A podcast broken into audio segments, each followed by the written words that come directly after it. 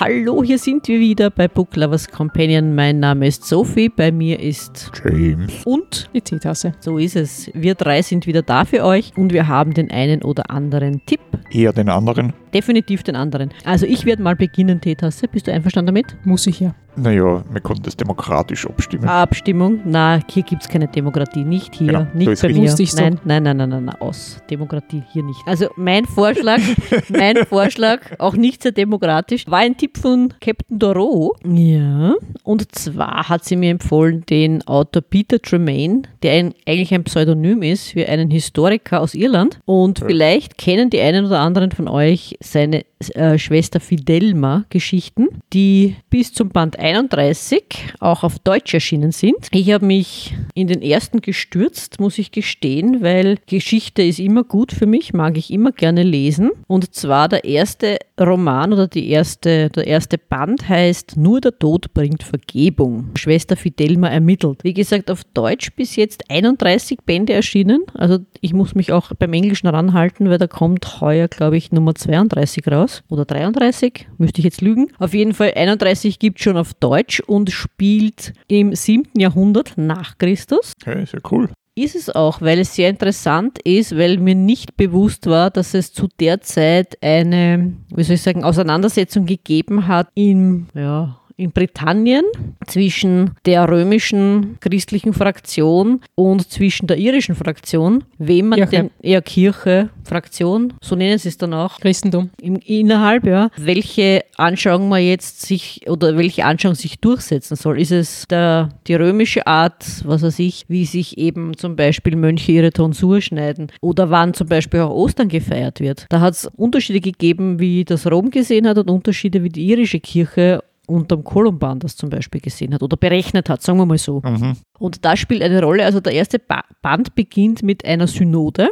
wo genau das entschieden werden soll, denn es war nämlich so, dass die irischen Mönche nach Britannien gekommen waren, um die Angeln und Sachsen zum Christentum zu bekehren. Und deswegen waren die halt da stark vertreten und auch eben diese irische Anschauung stark vertreten. Später hat sich dann Rom mehr durchgesetzt und bei dieser Synode, es geht also in dem ersten Band um diese Synode, also die Ereignisse passieren halt während, während dieser Synode, wie soll das entschieden werden. Und man Und kriegt das ist alles historisch belegt, oder wie? ja, ja, das hat es wirklich gegeben. Also diese okay, das heißt, Auseinandersetzungen und auch richtig diese. historischen Hintergrund. Ja, ja. Der Autor ist ja Historiker. Historiker, ja, genau. Und also auch diese Orte und so. Und Mhm. Einiges wird sicher bekannt vorkommen, Lindisfarne und so weiter. Das sind ja historische Orte, die es wirklich gegeben hat. Aber Und- es ist ein Krimi. ja, ja, es ist ein Krimi, Ja. denn die Schwester Fidelma, das ist vielleicht das Interessante, was man da auch erfährt. Also es geht jetzt nicht nur um die religiöse Auseinandersetzung in dem, in dem Buch oder diese Unterschiede, sondern was ich interessant gefunden habe, war auch die gesellschaftlichen Unterschiede zwischen der Gesellschaft der Angel und Sachsen und der Iren. Nämlich auch zum Beispiel, was die Rolle der Frau betroffen hat, zum Beispiel Aha. in der angelsächsischen Gesellschaft und in der irischen Gesellschaft. Weil sie hatte ja eine Ausbildung, das ist ganz interessant, in Jus. Also sie war eine sehr, also in Irland, eine sehr hochstehende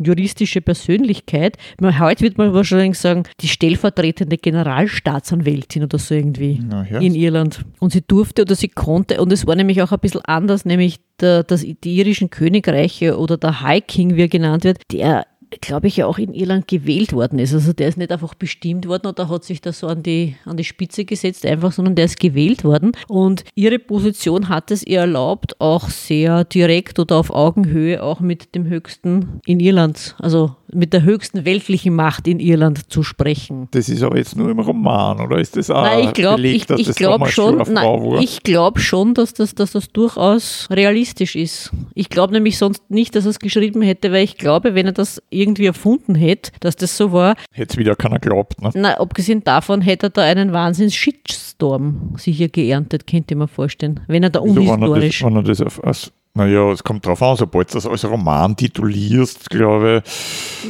mu musst, der, ich meine, es ist ein nice to have, dann, wenn du sagst, ja, es ist wirklich historisch, aber sobald du das als Roman titulierst, hast du den Anspruch na, ich nicht glaube, mehr, ne? naja, ich weiß nicht, ich glaube, schon, dass es für sich auch den Anspruch hatte, das Ja, für historisch. sich, klar, aber. Und ich glaube schon, dass das durchaus, ich könnte mir schon vorstellen, dass das durchaus so gewesen ist damals. Also wie gesagt, Schwester Fidelma von Peter Tremaine kann ich empfehlen. Es ist sehr interessant geschrieben, es ist sehr spannend geschrieben und man erfährt sehr viel über das siebte Jahrhundert, wen ihnen das interessiert. Aber die Geschichte selber ist auch sehr interessant, wie sie drauf gekommen wird. cool, ne? Ja, absolut empfehlenswert. Also der Name der Rose sozusagen mit einer Frau, ne? Ah, ja, genau, richtig.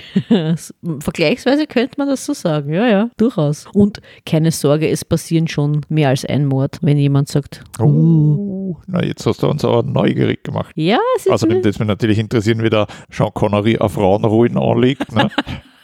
Ja, ich glaube, sie hätten da wahrscheinlich einiges gemeinsam, ja. Als Kelten. Ja, also ich glaube, das Wäre wird. jetzt mit der Besetzung ein klitzeklein wenig schwierig geworden. Ja, leider zu spät, nachdem er leider schon der James Bond, ja, der Highlander leider schon von uns gegangen ist. Leider. Wird, na, wird sich schon wer anderer finden. Aber ich glaube, mit, mit Frauenrollen finden wir schon einiges an weiblichen Schauspielern, die das übernehmen könnten. Wäre sicher nicht unspannend. Ja, also bitte, liebe Filmemacher, reißt euch darum, ist sicher nicht unspannend zum Anschauen und zu drehen. Teetasse, wie schaut es denn bei dir aus? Du wolltest uns einen Tipp verraten. Ja, ich, äh, ja, wollen. Ähm, Müssen. Ich, die meisten gibt es leider nicht in Deu auf Deutsch, aber ich weiß nicht, ob ich schon erwähnt habe oder nicht. Äh, was mir gut gefallen hat, war Zwölf Schritte von Lilia Sigurdardottir, also in, Irland, in Island spielend. Ich sage mal so, ich wusste noch nie so viel über die anonymen Alkoholiker wie nach diesem Buch. Naja, in Wirklichkeit war es jetzt auch nicht so viel mehr. Na doch, die Schritte werden erläutert. Okay, gut. Ähm, es sind, geht eben auch um diese zwölf Schritte. Es ist ein Krimi. Achso, das ist der Weg zum Antialkoholismus sozusagen, die zwölf Schritte. Sozusagen, das genau. Zwölf-Schritte-Programm. Ja, ja, ja. Es geht darum, dass äh, die Hauptfigur, der kommt nach, glaube ich, zwei Wochen oder so von seiner Entziehungskur und möchte und begibt sich halt zu den anonymen Alkoholikern, um halt dieses Programm auch äh, zu machen. Ganz einfach. Klingt Und- für mich nicht gut. Ähm, und es gibt einen Mord, keine Sorge, es gibt mehrere im Laufe der Zeit, aber es fängt mit einem an und seine Ex-Frau ermittelt. Und sie haben den, also irgendwie haben sie den Eindruck, dass es mit, der- irgendwie mit den anonymen Alkoholikern zu tun hat. Und da sie eigentlich niemanden kennen, sagen, na gut, der ist ja dort und somit bitten sie um seine Hilfe. Und was er dann auch tut, also er un- unterstützt sie dann bei den Ermittlungen. Und ja, es ist eigentlich sehr kurzweilig geschrieben, also es ist flüssig. Und es ist auch spannend. Es gibt immer wieder Verdächtige, unterschiedliche. Ja, ich mein, will nicht mehr verraten, aber Und es das ist auf ein. Island-Krimi, oder wie? Spielt in Island, ja. Okay. Von einer Islerin, Isländerin geschrieben. Isländerin geschrieben, genau. Das ist, glaube ich, bis jetzt, naja, na. Das war ihr erstes Buch, das sie Ja. geschrieben hat. Und Ja. das ist interessanterweise vor mehreren Jahren auf Deutsch veröffentlicht worden. Die Nachfolgen dann nicht. Und diese, diese Reykjavik Noir-Trilogie haben sie dann im letzten Jahr auf die Schnelle übersetzt. Gibt schon auf Deutsch? Ja, ich glaube, Ende letzten Herbst in den letzten Jahres dürften sie herausgekommen sein. Ah, okay. Zumindest zum Teil, ich weiß nicht so alle. Okay. Auf jeden Fall auch sehr lesenswert. Hm, ja, die hast ja du schon gelesen. Die Ich habe hab das Trilogie. erste gelesen, als es herauskam und dann jedes Jahr gewartet auf die nächste Übersetzung. Aber ja, hat mir gefallen. War gut geschrieben. Also das war es mal von uns, wo wir sicher sagen können, dass es diese Bücher schon auf Deutsch gibt. Wie gesagt, auf Englisch natürlich sowieso, aber wie gesagt, auch auf Deutsch, wer es vorzieht, halt auf Ähm, Deutsch zu lesen. interessanterweise möchte ich hinzufügen, zwölf Schritte gibt es nicht auf Englisch. Das wurde auf, Ah, ja, auf. Deutsch übersetzt vor einigen Oh, Jahren. interessant. Vom Isländischen auf Deutsch, Genau. aber nicht auf Englisch. Warum auch immer. Und ich glaube, vor ungefähr Ah. drei Jahren wurde von Reykjavik Noir das erste auf Englisch übersetzt. Und dann haben sind die anderen nachgefolgt, jedes Jahr weiter.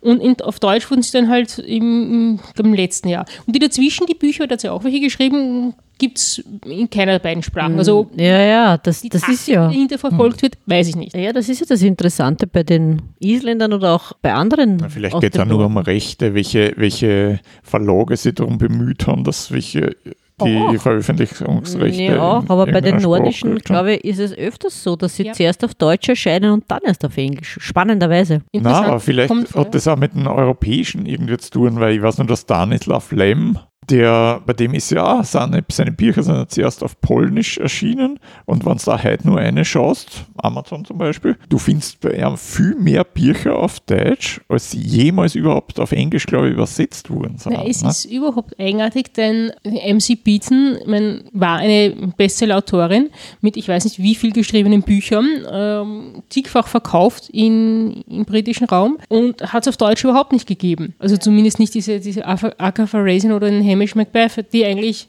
Ist ja jetzt erst sehr populär waren. Und vor ein paar Jahren haben sie auf einmal angefangen, sie sukzessive zu übersetzen. Ja.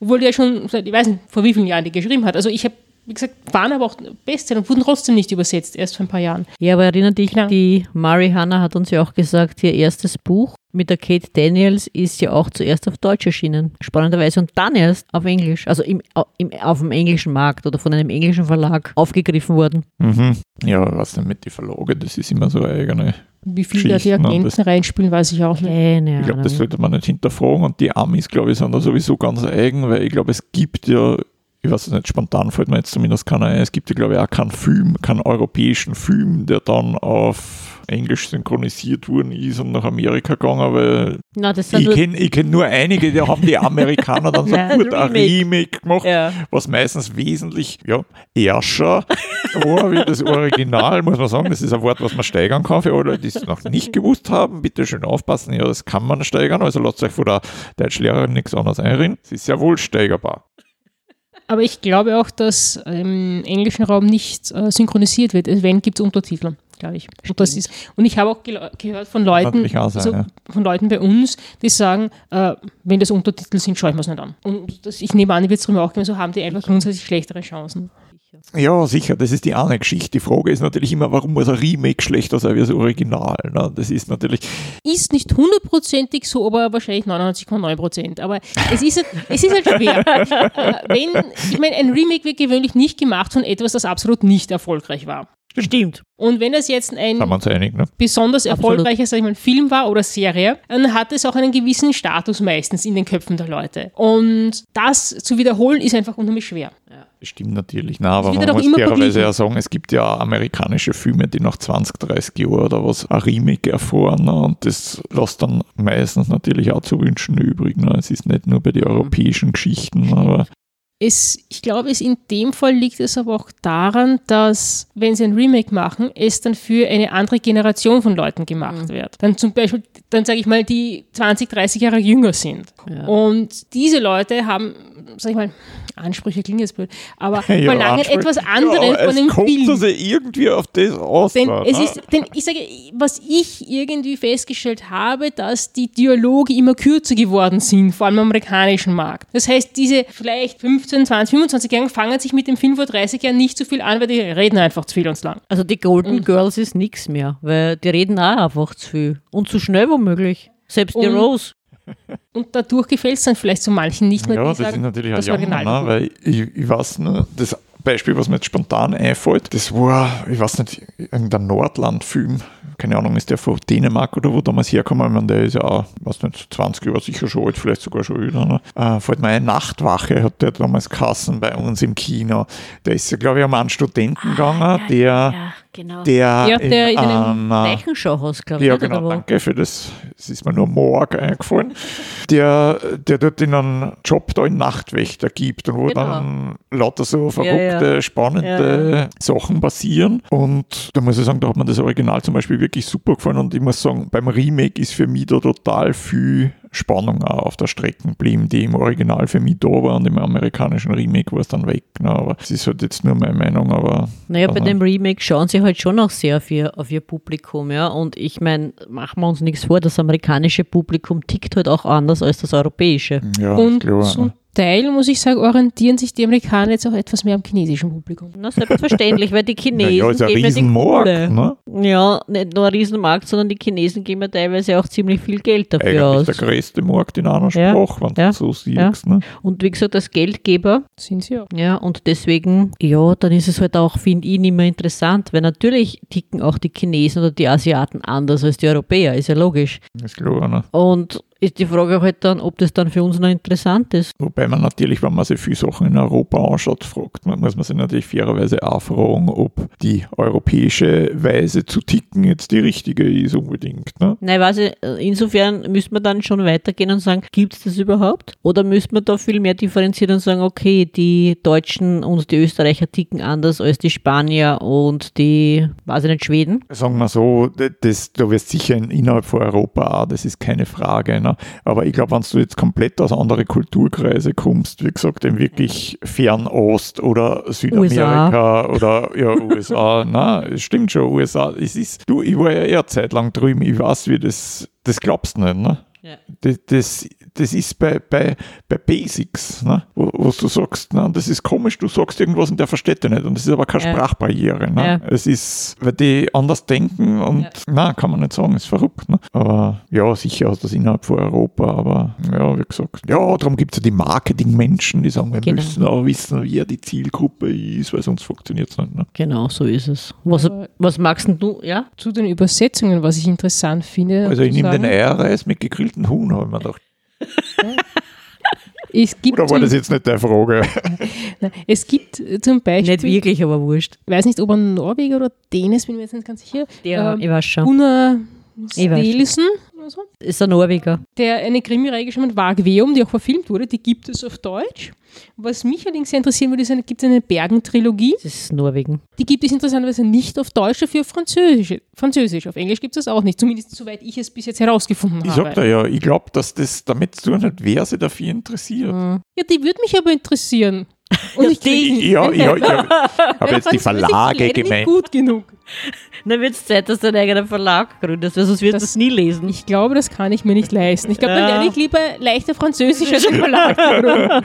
Verdammt. ja, ja, es ist. Aber meine Frage war eigentlich nicht wegen Eierreis und wegen einem Händel, sondern die Frage war, James, Okay. ja, naja, das, das heben wir uns noch auf den Eierreis und das Händel. Möchtest du noch was nachwerfen? Unseren beiden? Nein, Okay, also es wird der Eierreis und das Händel werden und die. Sesamringe und alles andere folgt in einer späteren Folge. Meine Lieben, bis zur nächsten Folge.